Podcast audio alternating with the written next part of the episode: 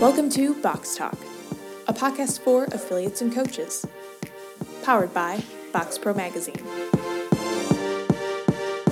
Welcome to this episode of Box Talk. I am here with a very special guest. Can you go ahead and introduce yourself? Yeah, I'm uh, Michael Ban. I'm one of the head coaches here at OPEX Fitness, and I'm one of the CCP instructors for our education platform as well. Ooh, sounds like a lot of work. And I know you said you just got back from Boston and teaching out there. So I know you're a busy man. We appreciate you sitting down with us today and chatting with us. Um, yeah, my pleasure. Yeah, and Michael, I'd love to kind of you know just start off with your story and and how you got to be where you are today and and, and the position you are. Um, and yeah, just how you've kind of grown within this industry and come to be a part of it. Yeah, I guess um, you know my journey started. Well, I think actually it's probably started when I was in high school. I was, you know, in the weightlifting class, and I was the senior. And for whatever reason, I just I didn't know what I was doing, but I wanted to help out all the freshman kids that are coming in, and um, I always was drawn to to strength training for whatever reason. When you're 18, it's probably because you're an 18 year old guy and you want six pack abs. Um, but then uh, from there, you know, I, I did a lot of odd things. And then I started college and I studied exercise science at NAU, so Northern Arizona University. Um, I actually had never done CrossFit or anything like that. Um, I was that conventional, like, hey, I'm going to do back and buys Monday. Well, actually, no, chest Monday, bench presses always Monday, and then back and buys on Tuesday and set, and you know, so on and so forth. And then uh, I moved to NAU and I had a really, really interesting guy ask me if I wanted to work for him, and he had his doctorate in physical therapy. His, uh, his name is John Tuatelli, and um, basically said, "Hey, do you want to work for me? And I'll pay for your certifications, and I'll teach you things." So he was a strength coach and a PT, and uh, I worked for and under uh, Carl DeRosa as well, and um, I just started to realize that there was a lot more to fitness than just curls and calf raises, right? So they had a CrossFit gym in their gym. So there was a physical therapy clinic, a CrossFit gym, a commercial gym, all in one. And so I got involved with coaching CrossFit. Um, I I wouldn't really call it CrossFit. It was more of like, hey, like back in like 09, it was you do a WOD. But when we were doing it, it was, hey, we're going to do some strength stuff and then we're going to do some conditioning afterwards. So I guess it was more classic strength and conditioning. And uh, over time, I switched over to CrossFit Flagstaff with Lisa Ray and Mike Ray. And they, you know, guided me a lot on, you know, different avenues, having been around longer than I had been. And then I decided I wanted to come back to sunny Scottsdale for whatever reason. It was June. So I decided to transfer to Arizona State and the heat um, I was like, but yeah, it was a bad decision, but it's terrible. um, but I ended up going to ASU because it had a top 10 kinesiology program and I wanted to study kin and all that. So that's where I started to work for a few different uh, gyms. I worked for Scottsdale Healthcare Gym. Uh, I worked for a CrossFit gym, and that was my real first exposure to like owning a class in a CrossFit gym because I didn't work for CrossFit Flagstaff. I just trained there a lot and they taught me a lot of stuff. But this was my first chance to really build out like a CrossFit gym, and it was Cactus CrossFit, and that was with Kevin Cherrick, and he was very supportive in my growth. He was like, "Hey, if you want to go learn stuff, go learn stuff, and if you want to implement it, implement it." So he was very, very supportive. And then somewhere along the lines, I uh, I met James Fitzgerald, and I basically had a lot of conversations with him. And one day he just emailed me, and he was like, "Hey, I want you to be my head guy here." For on site and all that. So I started working here, and I guess the rest is kind of history. Um, obviously, I've been here for I think this is my fourth year now. So yeah, that's that's the short story. mm. Yeah, well, I, I think it's so cool how it started out with you even wanting to teach the freshmen that were coming in, and you having all uh, kind of that, that mentality of hmm, I'm gonna take them under my wing. Maybe it was because you're like, I'm a big bad senior and I want to show them what's up. But I think it's neat that that's kind of even translated to now and how you're teaching people now and are sort of a movement expert even now.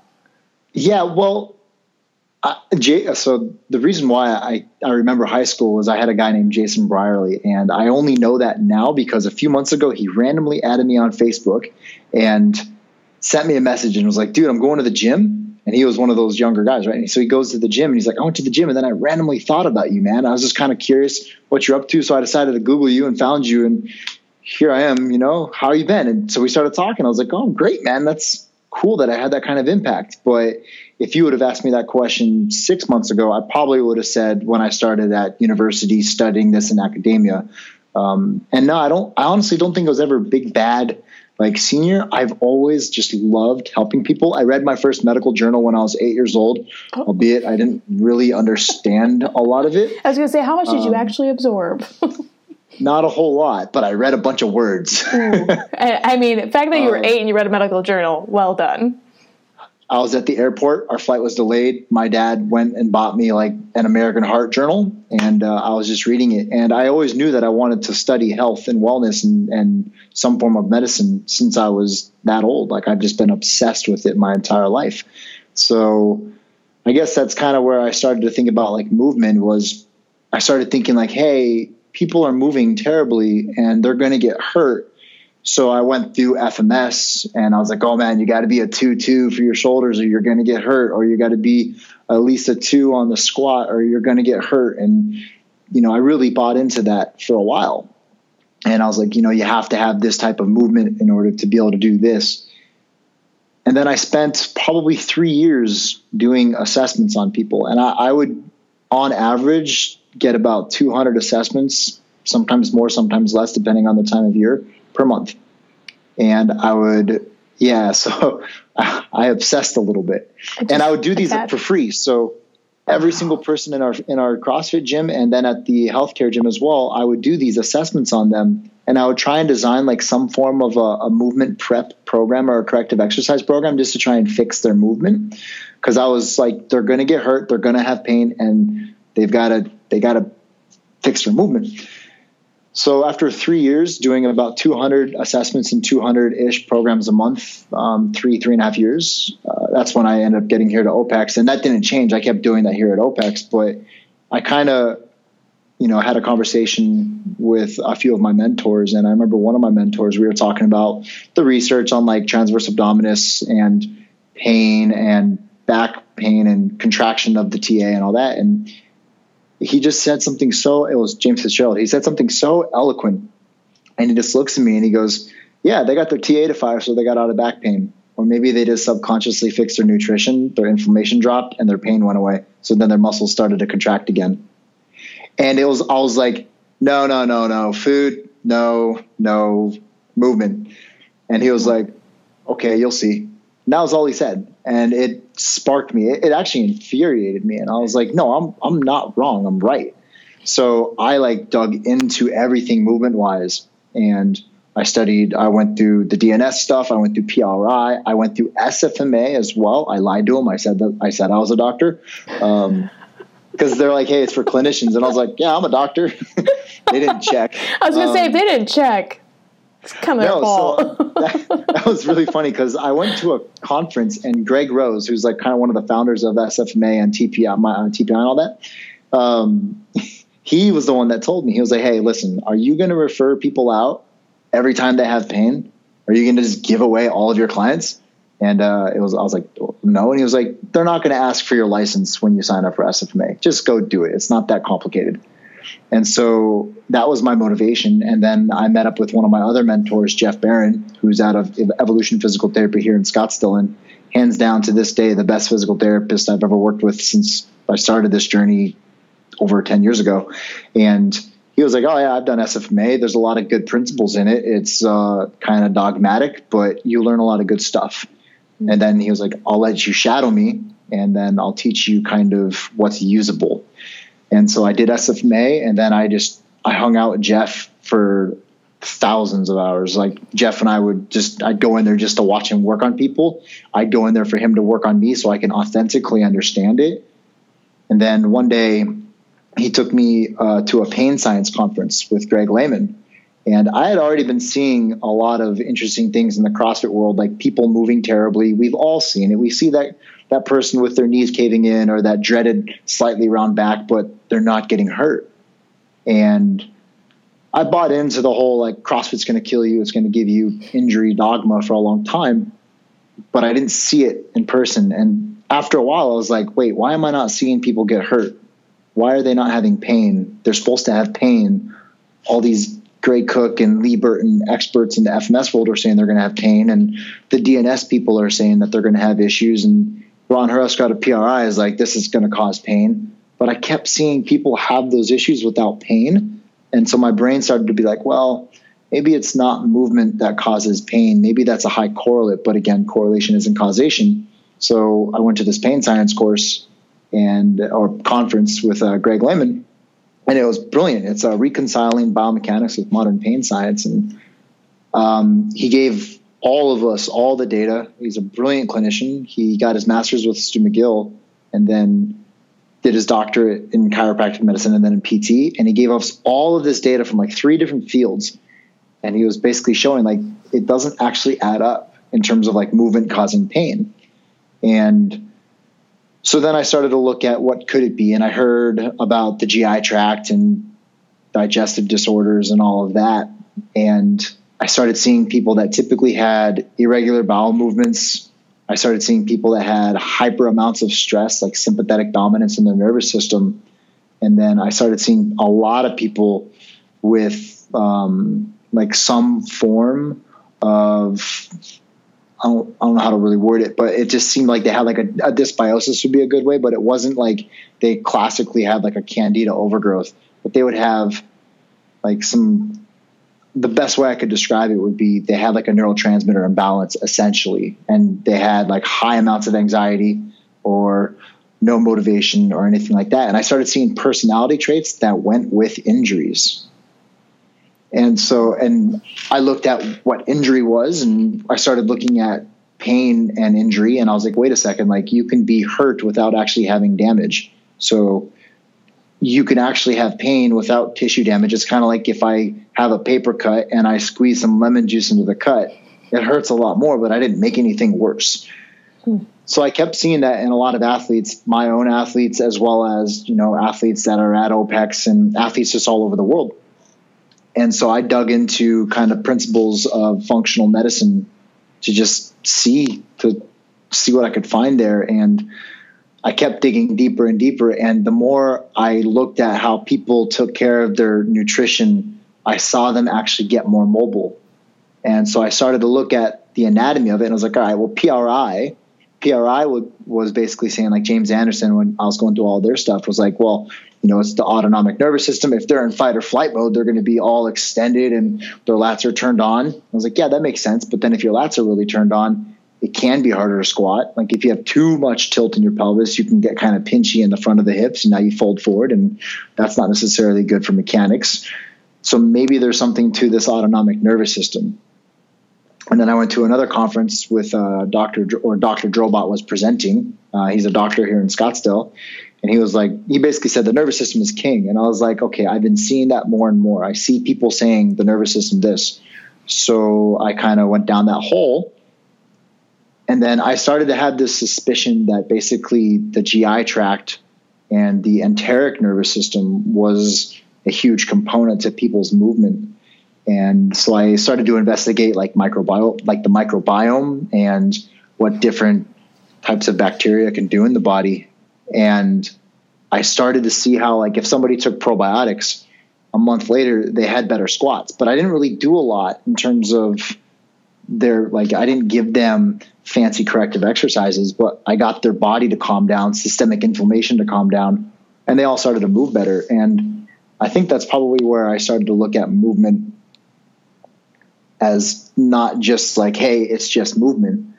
It's it's movement, but there's also so much that goes into like outside of the gym stuff. And that's where I, long story short, I think that's kind of where I started to realize like how important movement is because you need to have good movement for, you know, snatches and you can't have horrible mechanics in a clean or a jerk. But in order to learn those mechanics, you had to have a fresh nervous system. You can't be fatigued So that means you got to take care of everything else outside of the gym. And so after going through all the PRI stuff, then I started to go down, I guess, like that func med rabbit hole. Um, and then I, I just figured out a way to blend it here at OPEX pretty well. I don't know if that answers your question with like how did I become like an expert in movement, but that's how I view it right now. Like I, I don't really know how to put that into words other than what what I've seen a lot of is, you know, people would take their adaptogens and their squat patterns would change. Or I saw like I have an example, like one of my guys, um, I just decided to ask him, I was like, hey man, try go gluten free for a few weeks. And after he went gluten free, everyone was saying a squat pattern change. It wasn't just me, but people were like, dude, you're squatting way better. But he didn't do any mobility. So that's kind of where I sit with movement. And I think it all started with like being obsessed with pain and thinking like movement's going to cause an injury. And then the more and more I dug into it, I was like, wait, we're wrong here. The industry is wrong. Like movement doesn't always cause pain. It can, but it doesn't always. And then I started thinking about injuries and I was like, well, movement doesn't always cause injuries. And, and finishing going through grad school as well, I was writing on average I think I was writing about five papers a week, and I was reading about 30 different studies a week. Um, and it always revolved back around to, you know, basically looking at movement. And then I kept seeing things like the FMS is not validated. The FMS did not actually predict injury. The FMS did not predict performance. And I kept seeing that in these studies. And I guess my obsession with trying to figure out how to predict an injury led me to a movement expert or however you'd want to call it. Wow. Oh my gosh, Michael. Just the path that you took, I just think that's amazing and that I mean, it goes to show like how important even questions are and and diving in and really seeking answers instead of just being like, yeah, I'm to just do what I've been told or or go with what I know instead of being like, but why? But why? But why? Like I think that's important and even like a business owner can learn from like you probably should ask why on some of this stuff so i think that's fascinating and um yeah i would probably call you a movement expert just based on that explanation. So and kind of off of that i know um that I kind of want to talk to you about some maybe like common mistakes that you see, especially within the CrossFit industry in terms of movement patterns and different things that maybe you could allude to and, and dive into just so that we can have, you know, the coaches and affiliates listening maybe um, really take that and, and notice that in their own spaces so that we can, um, you know, build a, even a better reputation of CrossFit still with getting people moving, you know, yeah. awesomely. Yeah, I think, um, well, I've been very, very fortunate to be able to travel and to a lot of different CrossFit gyms. And I think the biggest thing that probably holds coaches back is the lack of inquisition. Like there's just no, uh, there's no why. Like I, I saw people doing mobility WOD stuff day in and day out, like smashing and mashing. And there's, yeah, there's a time and place for that and it can help with a lot of people. But I saw so many people doing that and then they would immediately get better. But then the next day they'd have to do it again and again and again. And so the definition of insanity, right? Like you do the same thing expecting a different result. I think that's where most coaches probably have like the biggest setback or whatever holds them back is that they, they lack the, the why. Um, they, they lack the, prof- the professional toddler mentality, that two year old that's just like, why? Why? Okay, but why? Okay, why? So if they, if you just step back and watch your classes or watch your athletes, you look at that and you're like, wow, you've been doing that for two years and you're still actually not able to squat how you need to squat. Okay, maybe we're not doing the right thing. So that's probably where I would say most when I teach like my seminar. Um, most coaches, that's what usually they take away the most is like, whoa, wait a second, you're right. So, hmm. yeah, no, I think I think that's huge, and and just asking those questions like you said i mean do you have any maybe like uh, practical tips to get them you know doing that more like maybe something they can do to bring that to mind to be like their first you know uh, intuition is to ask why versus maybe trying to fix it with what they know do you know what i mean like any maybe practical yeah. advice yeah i mean well one I, I totally get the the journey of a coach you know, especially when you first start out, is you can't you can't always ask why. You actually just have to say, "Hey, just tell me what to do." And I think that's what the FMS is really beautiful about is that the FMS just says, if you're a one two here, then this is what you do, and it's super simple and it's like a it's an adventure playbook. But at the end of the day, fitness is not an adventure playbook. There's it's so beautifully complex. But I think the first step for coaches is they should really, you know, read the book Movement. That'd be like the number. Like if you're if you're a coach and you haven't read the book Movement, you're wrong. Like I'll just put it that way.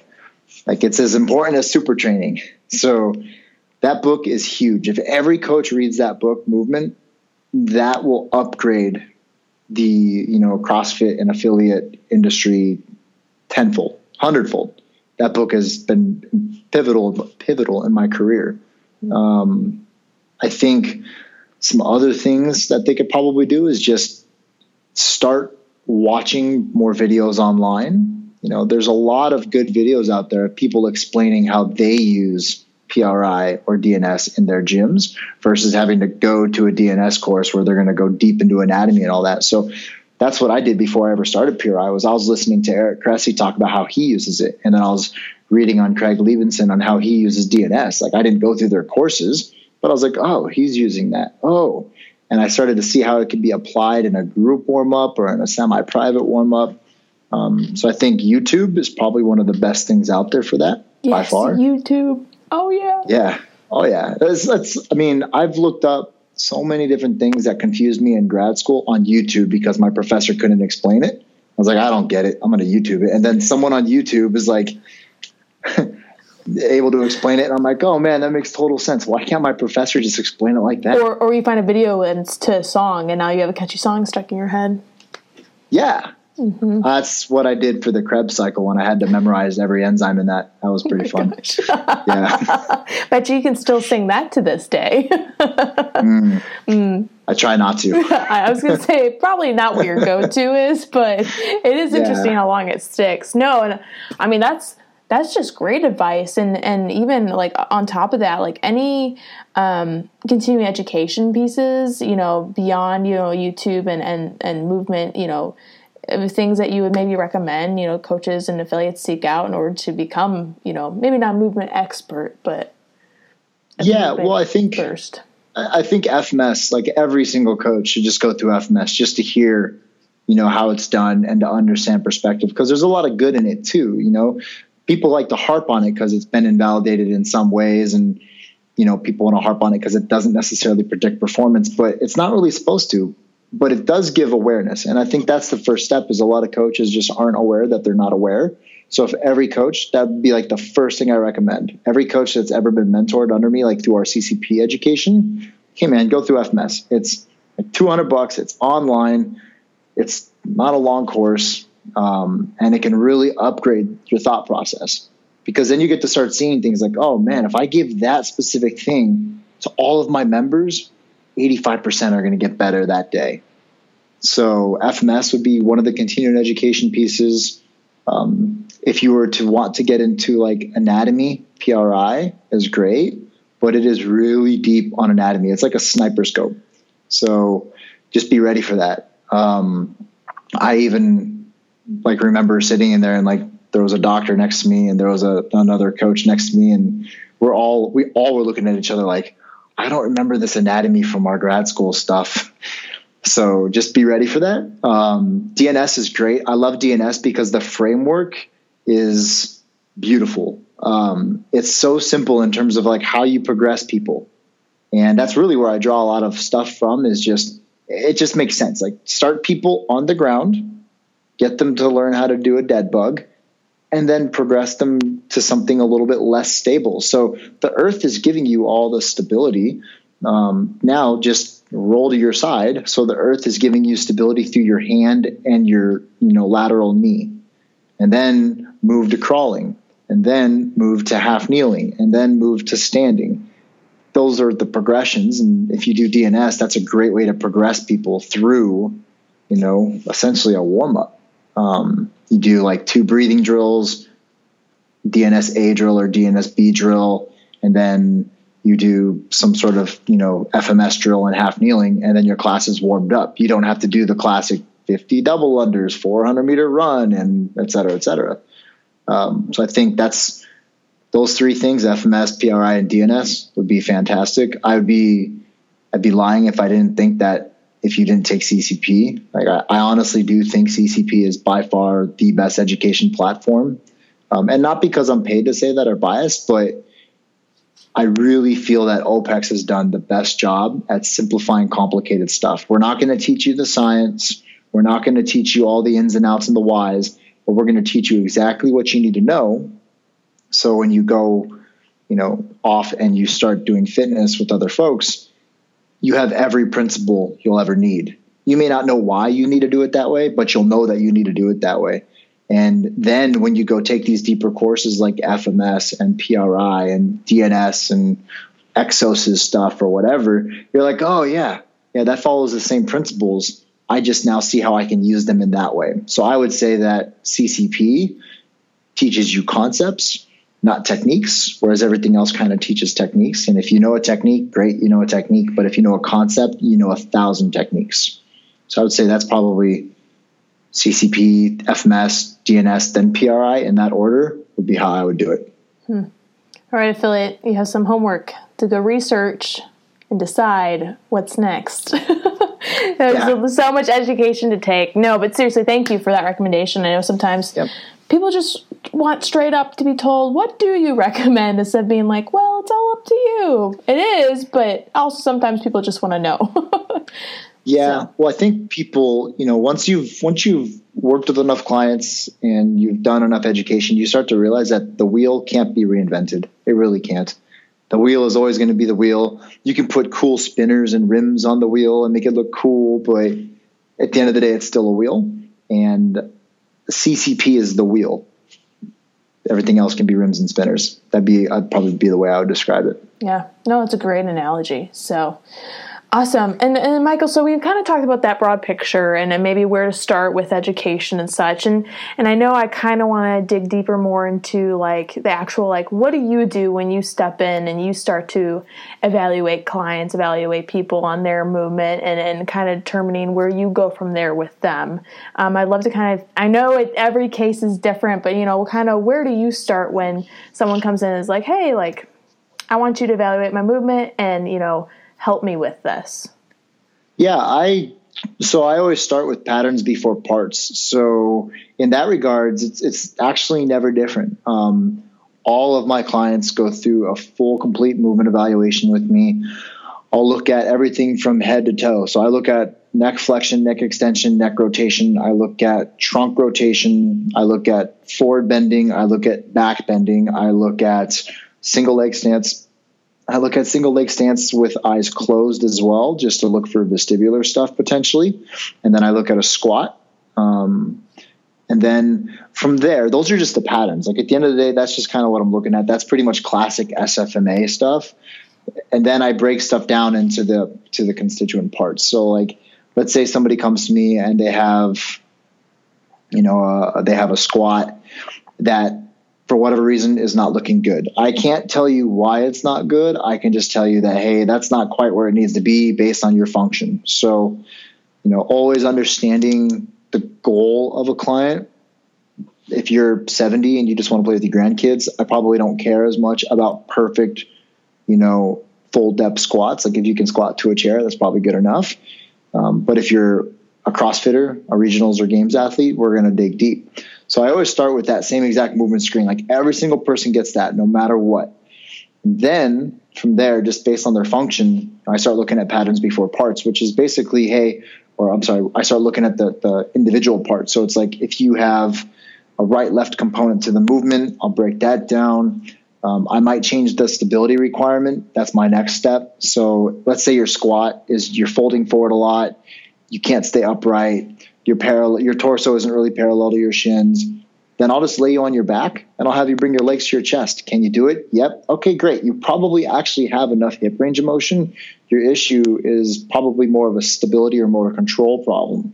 And so we don't need to do a ton of hip flexor mobility or a ton of hamstring stretches. I need to just teach you how to squat better. And so that's generally how I, I start working with folks. I always just start with that screen, and then I build out the right left component. And then if I need to, I just change the stability requirement. So, and then from there, it's just about giving them the good program. Mm-hmm.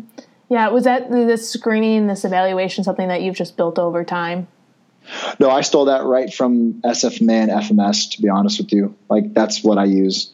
I it works for me. Um, that's what I love about it is that it's principles based. Like if you just understand the principle of patterns before parts, and then you start understanding how to break it down into a right left component, it just makes sense. So if I let's look at your squat. Okay, your squat isn't that great. Okay, let's look at a 90 90 split squat where only one hip is flexing. Okay, both hips flexed quite well with a vertical torso.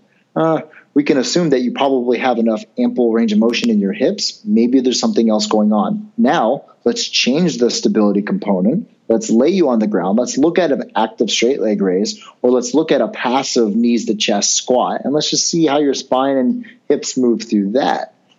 So that's the the squat pattern, and all the screening is right out of the FMS SFMA playbook. But how I break it down is based on my own principles, not my principles, but principles that I've just kind of been able to use over the years. Okay, yeah, no, that makes sense. Um, any any lessons you've learned in doing these evaluations and and breaking this down for people that maybe you could impart and and share with other coaches? I don't know if there's anything you've seen over the years that works better, or that you've learned being like how you approach it with people, or how you explain it to people, being like, hey, this is this is important because. Yeah, um, the one thing I would say is always understand why someone's doing what they're doing. So if they're wanting to squat, why are they wanting to squat? Is it because they just want to do goblet squats and hang out their kids, or do they want to snatch? At that point, if they want to snatch, that's when you start caring about something. If they don't want to snatch or squat, maybe you don't have to look at the squat so much. So don't let your biases get in the way. We as coaches, we want to squat, we want to bench press, we want to deadlift. Not everyone does, and not everyone should.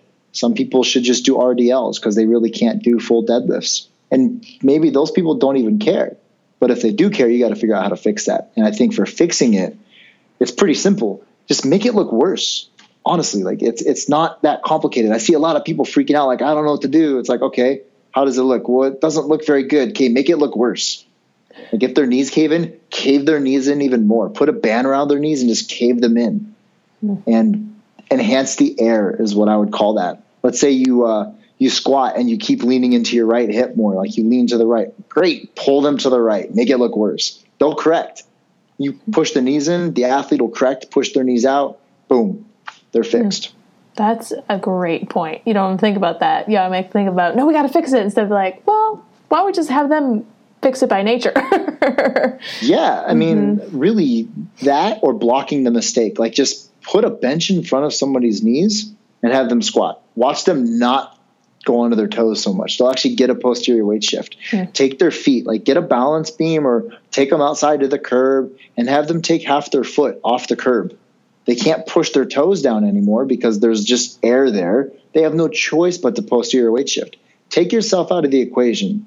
Coaches feel like we have to fix a lot of stuff and we really that that's like that's our own thing because as coaches we want to fix ourselves. We want to get optimal movement so we can have that best snatch. So we project that onto our clients, and then we're like, "Hey, why, why, why don't I fix this? And then why don't I fix this? Oh, then I got to fix this." And we get into this like rabbit hole of I have to just constantly fix stuff. When in reality, we should be trying to remove ourselves from the equation.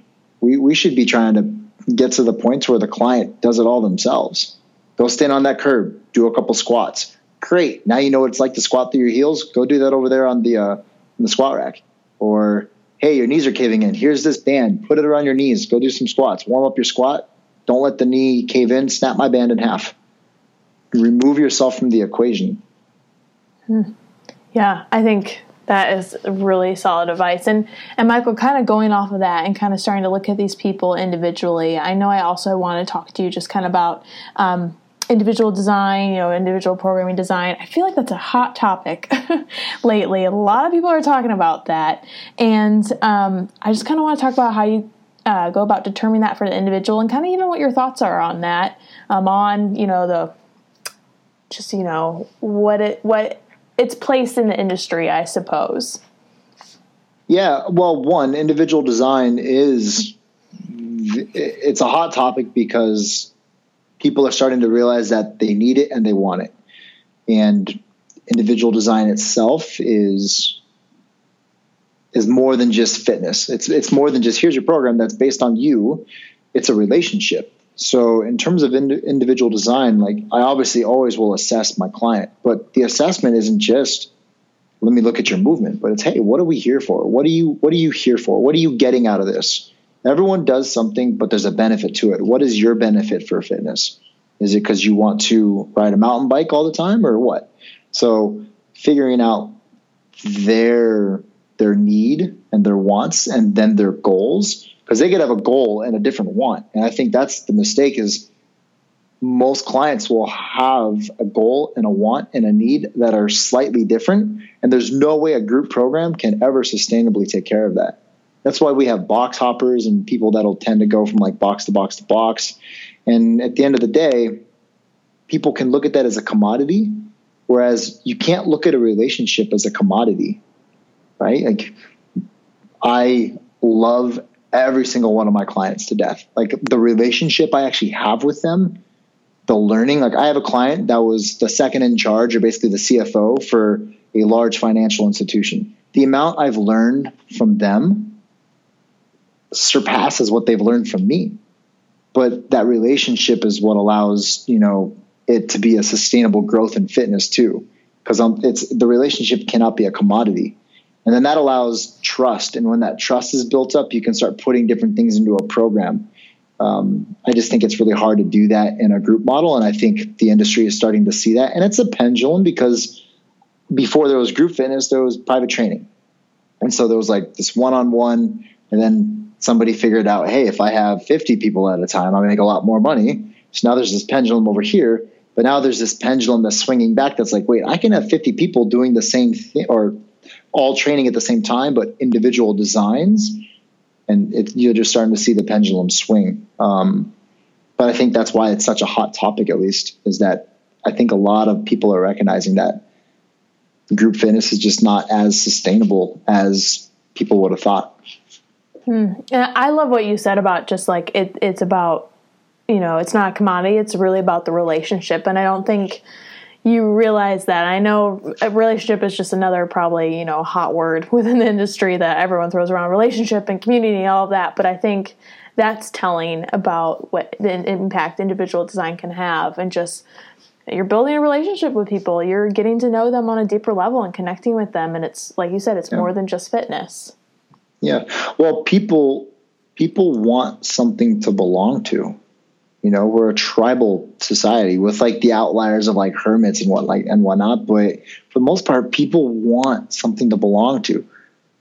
And when you have 20 people in the gym, all doing their own individual design, yet they're all there at the same time, they all have the same goal but not necessarily the same fitness goal. But at the end of the day, they're there for fitness for a reason to elevate their lives. And some it's athletics, some it's family, some it's health and wellness so they can stay alert and mentally acute while at work.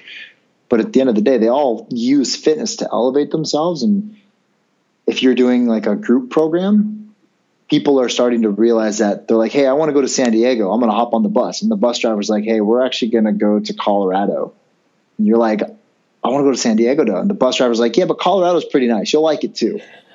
And then you're like, okay, I guess I'll go to Colorado. I've always wanted to snowboard. But then you realize that you suck at snowboarding. and then you're like, dang, I should have gone surfing. So I think that's where, at least in terms of the industry and its pendulum, they're starting to see that. And that's why it's such a big buzzword. And I think the hard part is just, it's not the individual design, it's the actual business system. Mm. If your business system doesn't allow for that, you can't do it. Mm. So then what?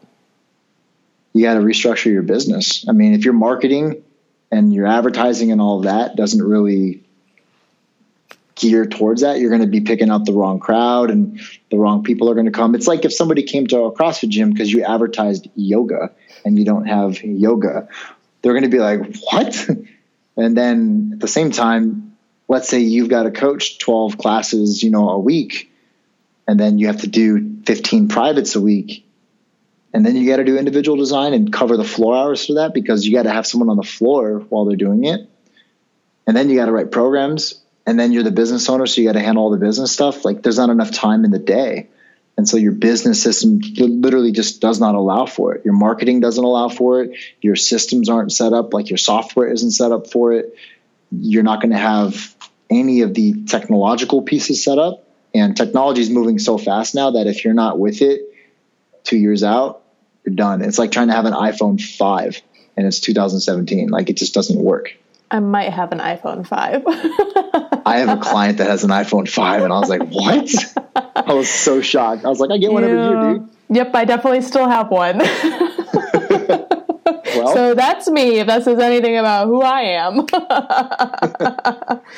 yeah, no, that's fascinating, though. So, I mean, I think maybe it comes back, I feel, like to how we started with asking why you know why are you doing things the way you're doing them why are you you know doing business this way why why why and even kind of then letting that lead you down a rabbit hole hopefully to something that is more sustainable that's better systems that are you know rock solid and foundational and whether that be individual design or whatnot like i think probably again, it comes down to asking why within your business. So I think that's pretty safe to say. Yeah. So awesome. Um, Michael, I, I, feel like we've talked about a lot of different stuff, and and I know we we hit on individual design and um, any other keys to its success that you may want to go over. I know you said one of the big things is like building that trust and those relationships. Any other keys to individual design um, and then maybe even things you've learned since using it in your life that you could impart in terms of wisdom yeah um, i think the biggest point of success with individual design is communication like any relationship um, i ask my clients about how they're liking the experience and what i can do for them and what they want to get out of stuff so I can obviously model and tweak everything on Fitbot for that's what the software program we use Fitbot. Um, that's well, how I would tweak stuff for them. I think the hardest thing for coaches, and honestly, the hardest thing for myself for probably six, seven years was projecting your own values onto others, and we do it without even realizing it, right? Like we we love to squat and do cleans and wall balls and running and rope climbs. And somebody comes in you're like yeah you want to get fit? We're going to do cleans and rope climbs and stuff like that. And they're like but i just want to run a 5k okay maybe we don't have to do that. And i think that's our projection of values and it's the same with nutrition and that's what's beautiful about individual design is i handle everyone's nutrition myself i had a client literally two hours ago sit down at my desk and she's like oh i'm a vegan i was like awesome how can we make this work for you I could tell you that five years ago, uh, maybe more like seven years ago, I would have been like, you can't be a vegan. You have to eat meat. so I think probably scared her off. Let, She'd been like, uh. yeah. And, well, and that's, that's just it, right? Like you got to meet people where they're at and nudge them forward and projecting your values. Cause I, I love a steak. I'm never going to give it up. Um, but projecting my values was something I did a lot of. And uh, when I started to realize my own biases, I started to kind of realize how much I pushed that onto people and it was limiting my clients. So that's probably the number one thing is start to recognize your own stuff. You know, you can't help people go through things that you haven't helped yourself through or gone through and kind of fixed. So it's kind of like how in some therapy circles. You can't be a therapist for sexual assault victims if you've if you've been sexual assaulted and you've never worked through it because then you become emotionally attached. And I, I see it a similar principle with coaching, where it's like, hey, I got to work through my own biases, make sure that I don't have those issues when I have these conversations with clients, so I can help guide them in their own way. Hmm. That's wow. Yeah, definitely some self cleaning I guess you could say yeah. that needs to go on. So yeah, I would say drop the dogma. Mm. Dogma is the death of mastery. Wise words, Michael. Get that on a get that on a shirt. I'm gonna have, I'm gonna have, yeah, I'm gonna, I'm gonna get shirts for all of you OPEX people that I've talked to because everyone has said at least one thing that I'm like, that should be on the back of your shirt. that will be I would totally quote. rock that shirt. yes, and give me your own hashtag. Just start using that. Make your Instagram handle whatever you want. So Well, I have I had a client make my own hashtag, and it's bandwagon, B A N N wagon, and I was so pissed when he did it because I was like, how did I not think of that? Like, what was I doing my life with my life? time to get get on the hashtag bandwagon. You can have that for all your clients who are like, yeah, you should get on the bandwagon, and they'll be like, what? You'd be like, yeah, he's great. Yep. there you yeah. go. I- yeah. Perfect marketing. All right, right there. Awesome. Well, cool. um, Michael, anything else that you want to add? Anything at all? Last words that you think other affiliates could benefit from hearing come out of your magical movement mind? Yeah, I think uh, coaches just need to get into the trenches more. Start assessing and screening movement every day. Um, I did it for years for free. At a, if you're a, if you're a coach and you're listening to this and you're at a commercial gym, walk up to random people and be like, "Hey, can I just watch you do a split squat?" And then just take notes and mental notes and just don't ever stop watching. I think that's the biggest thing is we become complacent. We think we know enough, and then we're complacent. And in reality, you can't do that. Like if you want to become a good, great, awesome, amazing expert, whatever master coach, you just have to get into the trenches and never stop watching. Mm. Yep, you will never know everything because everything keeps changing. So, yeah, no, for sure. Awesome. Hey, Michael, thank you so much for just, Yeah, thank you. yeah, divulging so much information and, and, and really going into um, the trenches yourself um, and down the various rabbit holes we took. But it was a pleasure having you on the show today. Uh, I think some people are going to walk away with their heads spinning, but in a really positive way. So hopefully um, you guys will yeah, listen to Michael's words and do some research on you know, next steps on, you know, diving more into this and, and thinking about movement, thinking about individual design, thinking about these different things that we talked about and asking why a whole lot more. So, Michael, thank you very much. Yeah, thanks for having me.